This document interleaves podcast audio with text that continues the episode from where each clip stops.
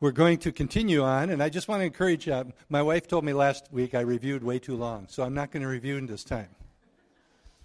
When the wife speaks, it's almost like the Holy Spirit. You obey. but as we're going through the book of Revelation, we're going to go through it a good part of the summer, I would guess, and we've been going through it for a number of weeks. And I would encourage you, if you have missed any of the messages, you can go onto our website and listen to all the sermons, vccballoton.org, or you can go on to our YouTube channel and watch them. I believe it's just Victory Christian Church on our YouTube channel. So you can get caught up because if you, you miss one or two, it, it can be a little confusing when you jump back in. I do want to put up a slide as we start this morning. And as I've said every week, not everybody agrees on all of the things that we talk about in Revelation. Not by any means. I mean, a lot of them, we can't even agree on something like when the rapture of the church takes place. I believe personally it takes place at the beginning of the seven years of tribulation. And then during this first three and a half years, up here it's called the beginning of sorrows. You can call it many different things. But during the first three and a half years, it seems like that is a time of relative peace as the Antichrist is being raised up. And if you remember, the first seal is opened and the white horse comes forth, and it represents peace, which is a false peace because it's the Antichrist. But things are such in the world at that time that this leader arises and comes to the forefront. And he makes a covenant that there will be peace or apparent peace, even in the Middle East, as he comes and he makes this covenant with Israel. And that peace lasts more or less three and a half years. And during that first three and a half years, there's a lot of discussion of when are all the seals being opened, when do the trumpets start occurring, and when ultimately the seal, the, the bowls of wrath are opened. I believe most of it takes place in the last three and a half years. After the Antichrist reveals himself at what's called the desecration of the temple here, or the abomination that takes place when the Antichrist declares himself God and is, demands the people to worship him, and eventually it leads to the mark of the beast, the 666, and all of that plays out. Now, I would not say um, for certain by any means when everything plays out. I do believe there's a chronology to the seven seals when that seventh seal is opened, we get the seven trumpets. I believe it's chronological, and one of the reasons I think that is up to that point, the seven angels aren't holding trumpets, and then they're given trumpets, and then the trumpets are opened or sounded one at a time, and that's kind of where we have been. And then eventually the seventh trumpet is sounded, and it's a little different when that one is sounded. It makes it sound like it's not just a trumpet blast, it's a long trumpet blow extended. And out of that seventh trumpet, then, comes the seven bowls of God's wrath. And I believe those things, most all of those things, I believe take place after the midpoint of the tribulation. And remember, there's only three and a half years left. And there's a lot of judgment and the wrath of God being poured out during that time. And also, the grace of God is manifested during that time of the 144,000 Jewish people that are marked and are protected through the whole time. And I do believe, and again, I want to clarify this again. I will ask this question all the time Do you think people are going to get saved during the tribulation? I say, absolutely. We're going to see the biggest revival we've ever seen amongst the Jewish people because of the 144,000. But I also believe people that can get saved that if they have never heard the gospel message before. So I want to be clear on that. If they've never heard the clear gospel message until the tribulation, I personally believe that they may be saved. But with that, I hope it's clear that if you've heard it and you're alive in the tribulation, your heart has become hardened and you will not, there is no second chance. There's no second chance. Okay, and then we go on into the Great Tribulation, that three and a half years, and all kinds of things are taking place. And where we're at today is in chapter 12. And we're going to be looking at some of the primary characters. And hopefully you recall, if you've been here before, it's called a, a kind of an interlude or a parenthesis. It's kind of like I've shared this. It's kind of like if this is all taking place and playing out before us as a play, it's kind of like an intermission, only you don't get to go relax or get some refreshments. It's just time to catch your breath. And in this parenthesis or this interlude, it gives you more of an overview of what's been taking place during the tribulation. And actually, during the whole seven years of the tribulation. And that's one of the things that can get confusing when you just read Revelation. If you miss that fact that, okay, the chronology's stopping right now, take a breath, and we're going to get some more information that's going to clarify some things. It's going to give some significance to some things that have already been mentioned or that are going to be mentioned later on in Revelation, later in the tribulation, and they're mentioned as if they've already taken place. And that's why it can get confusing. So today we're going to be getting introduced in, to, to seven main characters, if you would, of the tribulation.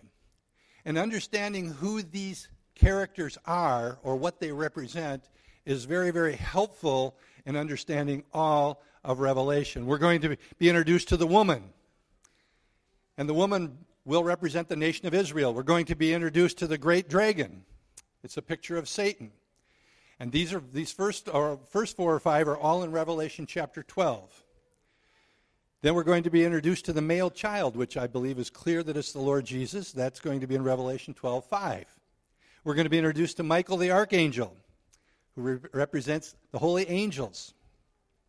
Then we're going to be introduced to the remnant of the woman, the remnant of Israel, God's holy remnant.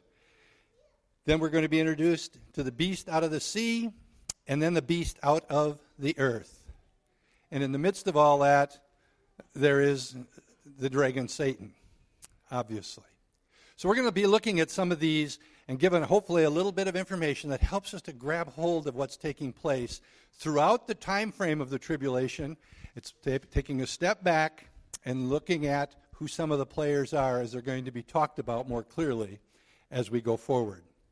Another thing we're going to see is specifically in chapter 12 is warfare taking place.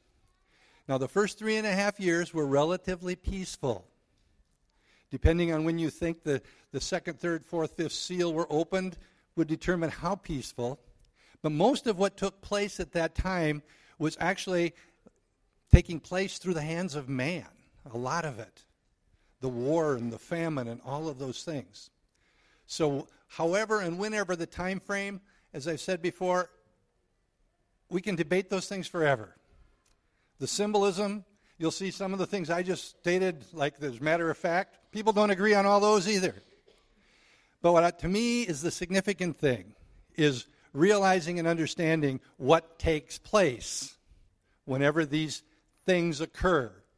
Whatever the symbols represent, it's usually very clear what they're going to bring about. Okay, with that, we're going to see warfare taking place, and it's interesting. It kind of starts out on the earth, then the warfare moves to heaven, and then the warfare comes back to earth. And we're going to see Satan himself interacting before God in heaven. Now, some people's theology gets wrecked right there. How many of you ever heard that good and evil can't coexist in the same place? God can't even have evil in his presence. Well, guess what?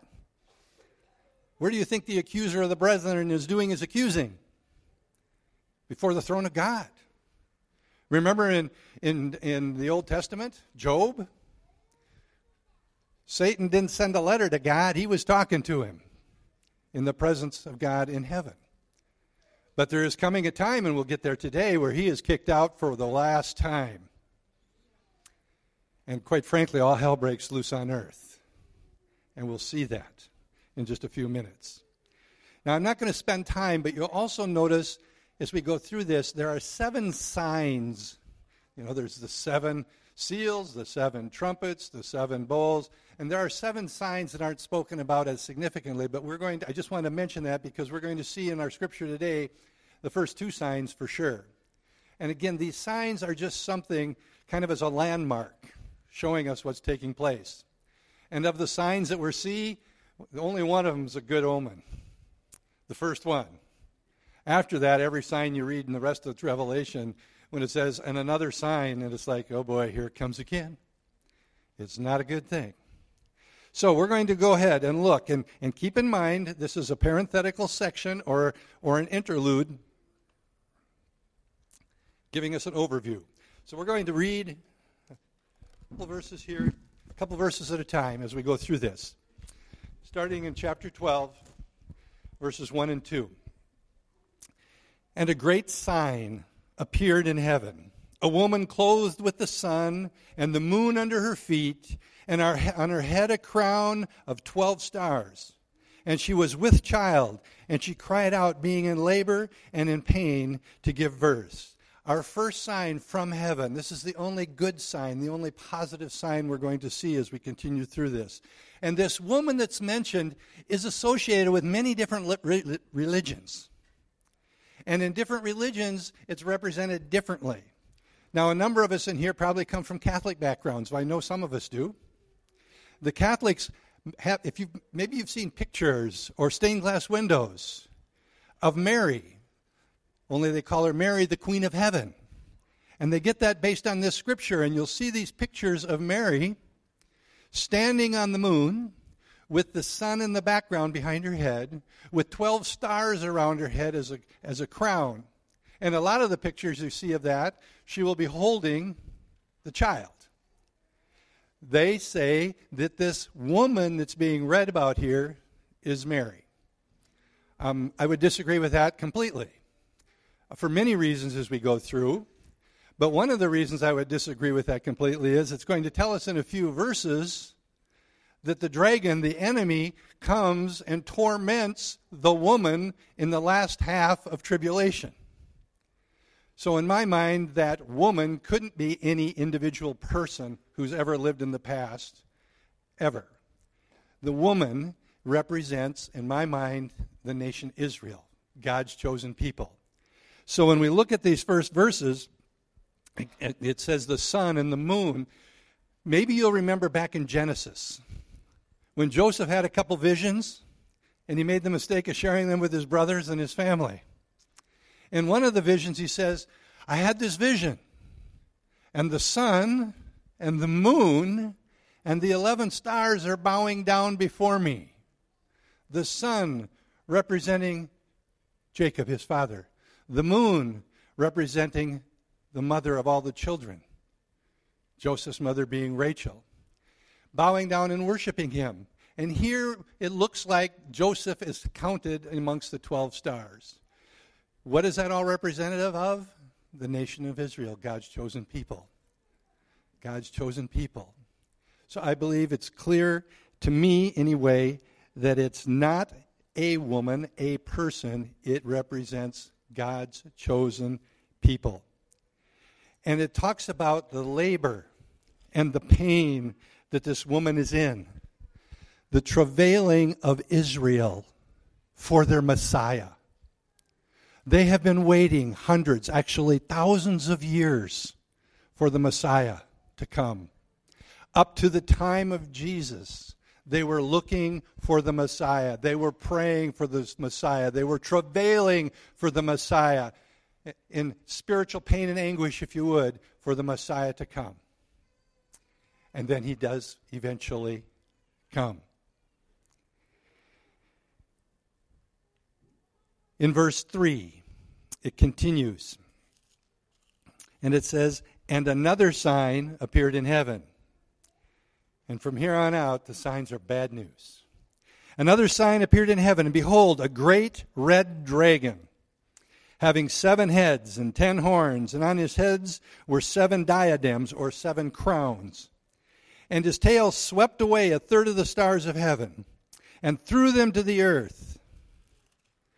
And the dragon stood before the woman who was about to give birth, so that when she gave birth, he might devour her child. Again, you can see where the Catholic religion, and they're not the only religion that's grabbed a hold of this woman and put her in their, their faith, in their teaching. But, but the woman, travailing in pain, Israel, travailing for the Messiah. And then the Messiah comes. And the red dragon, we'll see very clearly in just a few verses, is defined and declared to be Satan himself. Satan. Satan's mission from day one has to been destroy God's people, to be destroy Jesus, to destroy the church.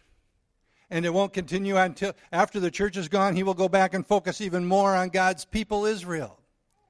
This dragon had seven heads and ten horns and seven crowns. The crowns are kind of probably the easiest thing to say. What do they represent? An authority. An authority that's Satan. It's a phony authority. It's a false authority. That He was trying to declare he was king. God's the king. Now, I'm going to go back just briefly. I'm not going to have you turn there necessarily, but the book of Daniel. And I've really kind of been avoiding a lot of this background because it can be confusing, and I'm trying to focus on what's going to happen even more so than the symbolism. But to get a clear picture here, I think we have to look back into Daniel, and Daniel is prophesying and he is having visions. And these visions, it even says they were, he was troubled by some of these visions. And in one of Daniel's visions, he first sees four beasts four beasts. And these four beasts, it tells us as you read through Daniel, who these four beasts actually represent. And they represent four empires throughout history. And this is kind of important as we see the end times coming and what's going to take place in that part of the world and where the Antichrist is going to actually come from. One thing I want to make clear too the Antichrist is not Satan. Right? I hope no one misunderstood that. The Antichrist is a man led by Satan, if you would, or you could almost say probably possessed by Satan. But the dragon is Satan, and we're going to see these beasts, and the Antichrist being one of them. So they see the red dragon. Four beasts representing the kingdoms. The kingdom, the first one, the Babylonian Empire. And if you're familiar with the history of Israel back in the Old Testament, uh, you'll understand and recognize some of these. If not, just trust me that they did exist. The Babylonian Empire, the Medo Persian Empire, the Greek Empire, and the Roman Empire. And he acknowledges and tells us clearly that's who they were. And the ten horns that are being talked about, the Roman Empire was the last of the four. And if we were going to develop all of this with scripture from, from Daniel, Ezekiel, Thessalonians, etc., we would discover that it looks like in the end times, in that last part of tribulation, and during the peaceful time of tribulation, even, there's going to be a reviving of 10 different kingdoms from the original Roman Empire. And that's why it's significant that we sort of understand this that the Roman Empire, the ten horns, seem to represent these ten kingdoms that are going to be revived in the end times. And during that time, the Antichrist is actually going to conquer three of the kings of those ten kingdoms. And it's going to so influence the other seven that they're all going to come together under the leadership of the Antichrist. Okay, I'm giving you in a nutshell. Go ahead and read Daniel chapter, chapter, well, the whole book, actually. You can get a better picture of it. And then it also talks about a little horn being raised up. And, and again, I'm just sharing enough, I hope, to help you as you're reading through Revelation.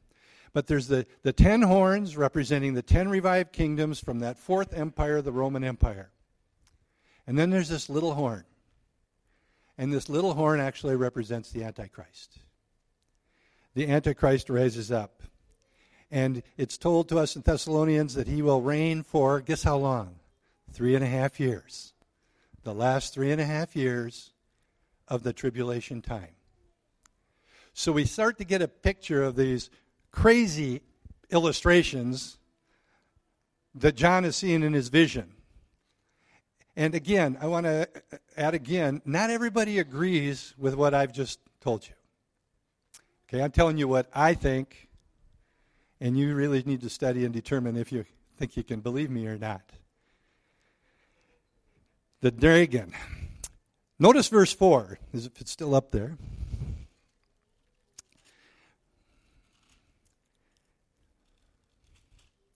It starts out, and the tail is swept away, a third of the stars of heaven. A third of the stars of heaven. I believe as we look at this, and we'll see it mentioned again, but what we're seeing here is Satan being kicked out of heaven the first time around. This is when Satan fell. This is when Satan declared that he wanted to be like God. And he led a rebellion in heaven.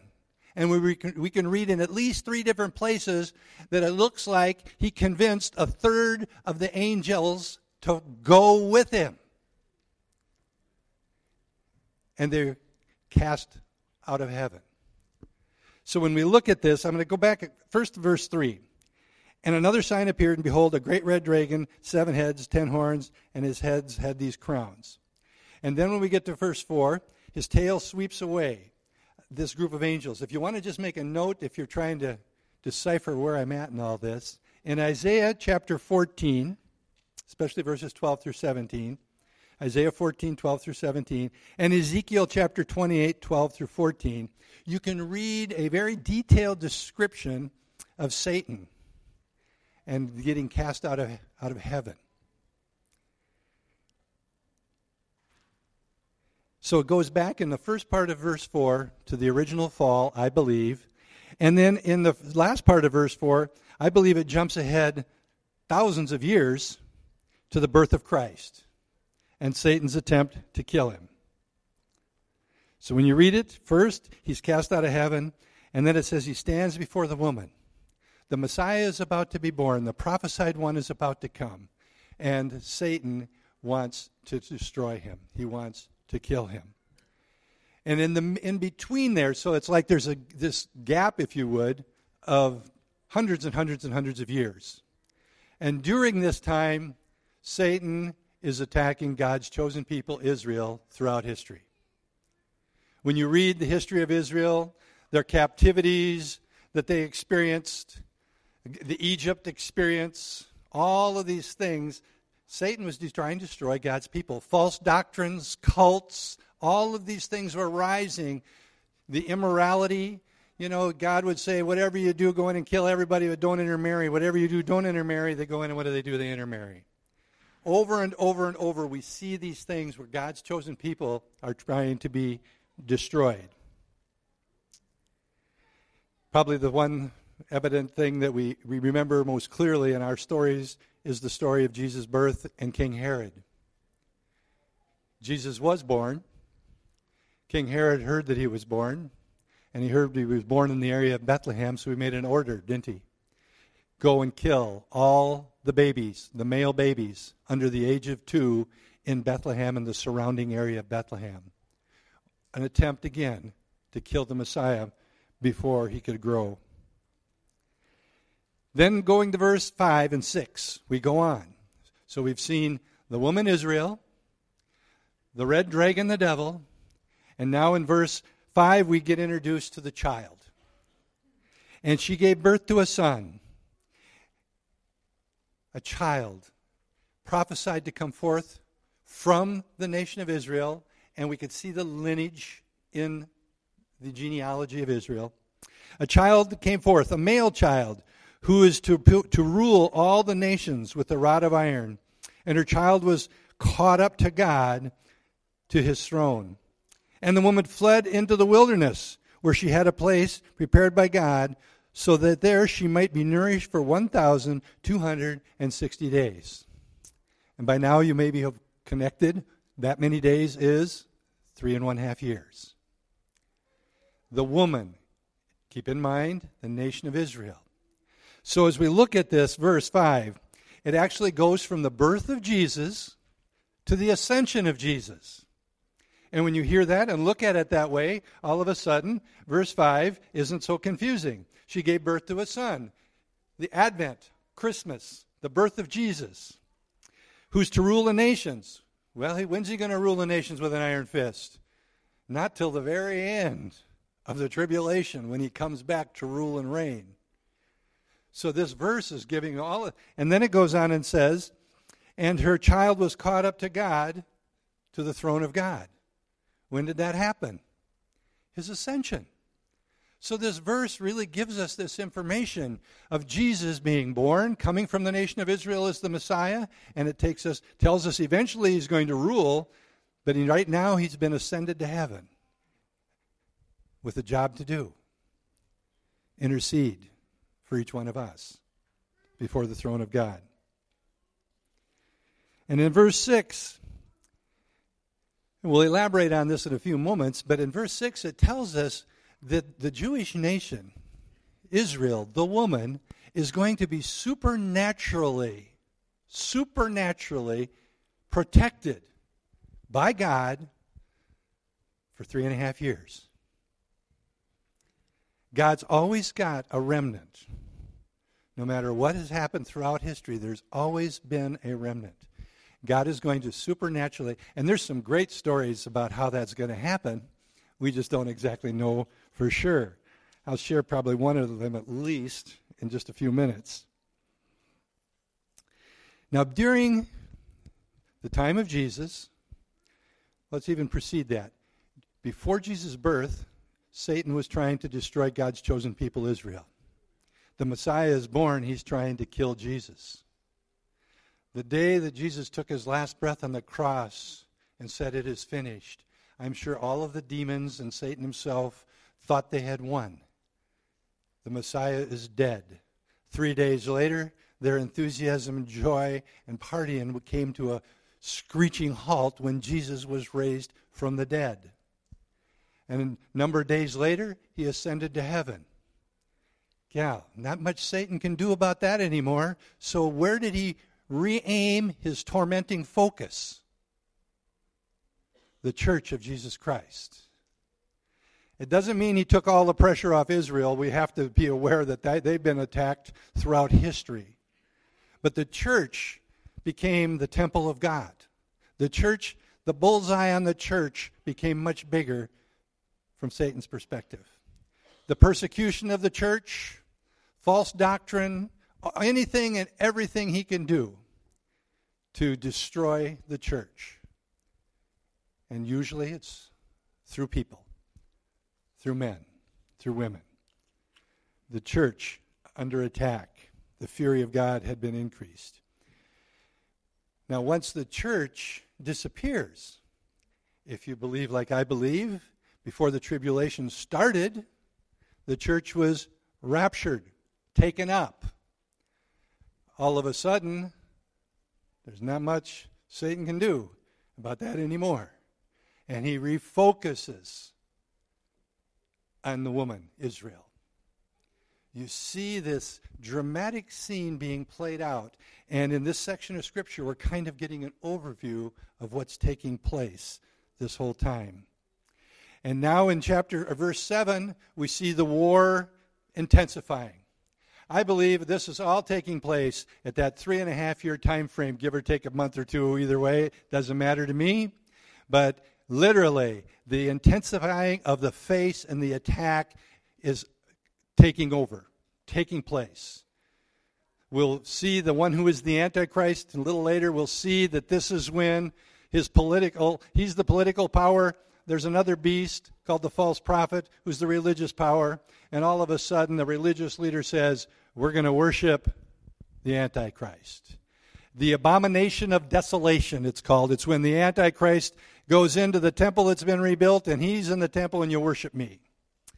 And everything intensifies. Starting in verse 7. And there was war in heaven, Michael and his angels waging war with the dragon. And the dragon and the angels waged war, and they were not strong enough and there was no longer a place found for them in heaven.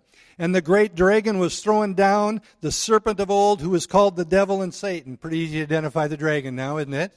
He is Satan, who deceives the whole world, and he was thrown down to the earth, and his angels were thrown down with him. This is the last time Satan gets to be before God in heaven. He is thrown out.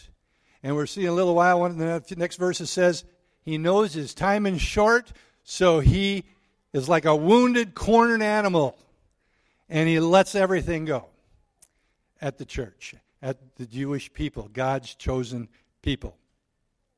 And a battle takes place in heaven. Who is Michael? And I'm not going to elaborate on this very long. I believe clearly Michael is an angel. He's the archangel Michael. There is a number of commentaries you'll read that, that they identify this because they're still stuck. I don't know how they go from the child being Jesus, but they still think Michael is the Jesus because the other angels are all following Jesus. They're Jesus angels.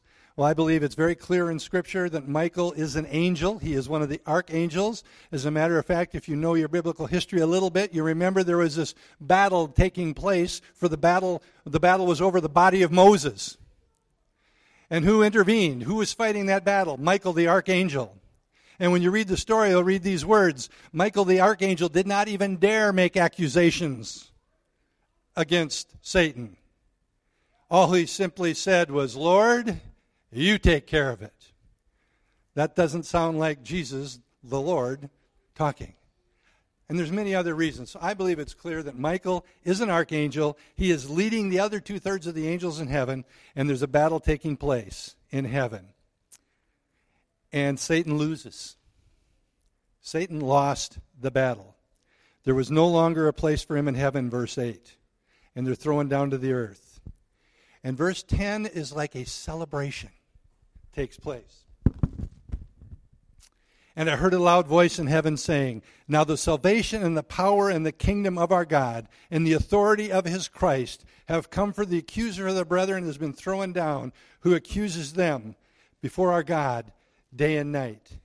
And they were overcome. They overcome him because of the blood of the Lamb, because of the word of their testimony, and they did not love their life even to this, even to death. For this reason, rejoice, O heavens, and you who dwell in them. Woe to the earth and the sea, because the devil has come down to you, having great wrath, knowing that he only has a short time left. The voice from heaven. I believe the voice from heaven, in this case, are believers, the martyrs that are already in heaven. It refers to the authority of the kingdom of our God, the authority of our Christ, and it refers to our brethren. So I believe they're believers. And they overcome him. How? They overcome him by the blood of the Lamb. They overcome him by the testimony. And they overcome him because they do not value their life compared to life with Christ. The same type of things that we need to have in us that we can withstand the days that we're even living in now. We are free because of the blood of the Lamb. We have a testimony to declare, not only the testimony of the truth of the Word of God, but if you're a born again believer, you have a testimony to share of what God's done in your own life. And it should strengthen your faith and build your faith. How can we stand? Because of the blood of the Lamb, because of the testimony, and because we understand that life that we're living right now is just temporal. To live is Christ, but to die is gain. And he's saying, and the, their brethren in heaven are declaring this over their brethren that are going to be going through and living in this tribulation time.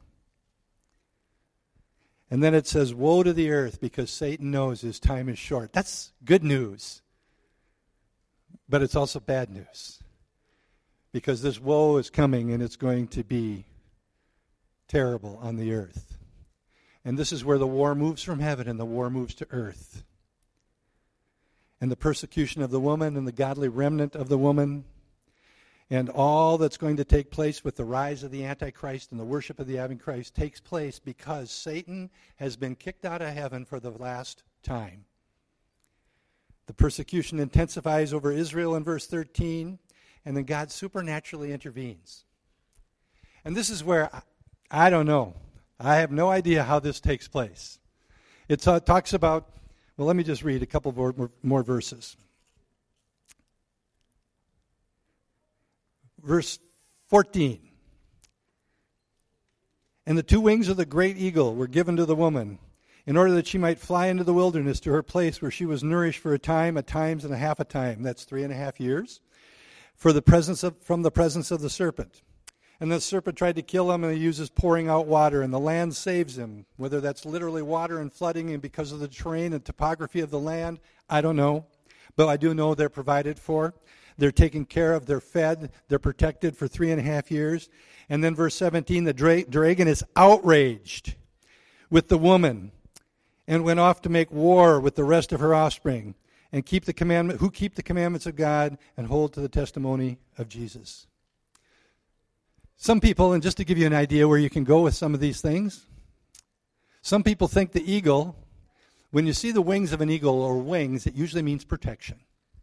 The eagle is a, happens to be a national symbol of a particular country, the United States. So some people look at this and say, well, I don't know how they're going to all get escaped, but it looks like it must be a massive airlift. And the eagle represents the United States. So our fleet that's going to be in the Mediterranean Sea is somehow going to go in, and I'm not trying to sound sarcastic if I am. I'm sorry. But they sometimes think that a lot of people believe this. And I don't know. I don't know how it's going to happen. I personally think it's going to be more supernatural than that. But however it happens, we know this much. And this is what I why I don't get hung up on all the symbolism. Because what's going to happen is made clear. They are going to be protected by God for the three and a half years of the last half of tribulation. He is going to protect them. Even though he, the dragon is enraged, and when we start looking at this, I believe the last few seals, I believe all the trumpets, and I believe all the bowls of wrath are going to be poured out in that last three and a half years. The intensity of the torment is going to be unbelievable. In the next chapter, you're going to get introduced to the beast that represents the Antichrist and the beast that represents the false prophet. And you're going to get introduced to the mark of the beast, which most of us have heard about, the 666, and the worship of the beast. And all that will worship him, and if you will not worship him, you're a target to become a martyr. And a lot of people say Revelation's hard to understand. I'd say, yeah, it can be. I want to encourage you, if you're writing anything down or just put this little bit in your memory, because a lot of people say, I like to just stay in the Gospels. Matthew, Mark, Luke, and John, I get it. That Revelation stuff, ugh, I don't know. Matthew chapter 24. I'd encourage you to go back and read Matthew chapter 24 in light of what you've been hearing from the book of Revelation the last few weeks. Jesus himself basically laid out everything that we've been talking about. Everything. And even a timeline that we could follow. So go back to the Gospel of Matthew.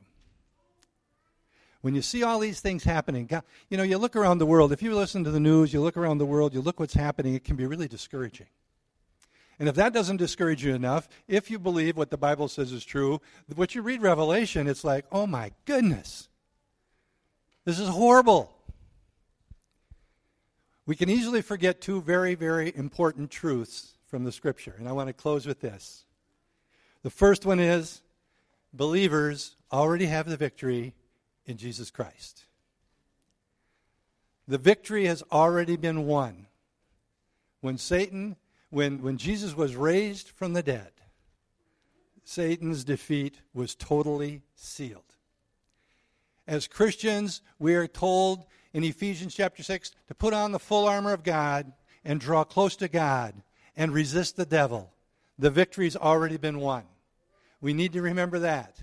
No matter what's going on, we've already won the victory through Christ. And two, Satan is defeated and his days are numbered. His days are about over.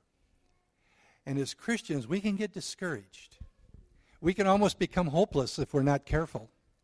We can always, oftentimes, think that things are so out of control, but we need to remember God's in control. The victory's already been won, and there's coming a day when Satan will be cast in the pit forever. Let's close in prayer. Heavenly Father, I pray that as we continue to study Revelation, Lord, that you would give us understanding and revelation, wisdom. God, I pray that if anything I say is, is crazy or wrong, that it would just fall to the ground and do no harm to anyone. Pray you draw us to your word, Father God, that we would be drawn to your word and let your Holy Spirit be our teacher. I thank you, God, for the, the warnings we have and the promises that we have in Scripture. Lord, I pray that we would hang on to the promises, that we are victors in Christ, that we will not have to experience your wrath because Jesus took it all for us, and that we would rejoice in that. And I pray now as we go our separate ways, Lord, that you would go before us. You would continue to give us opportunities to share the love of Jesus through our acts and our words and share the hope that we have in Christ.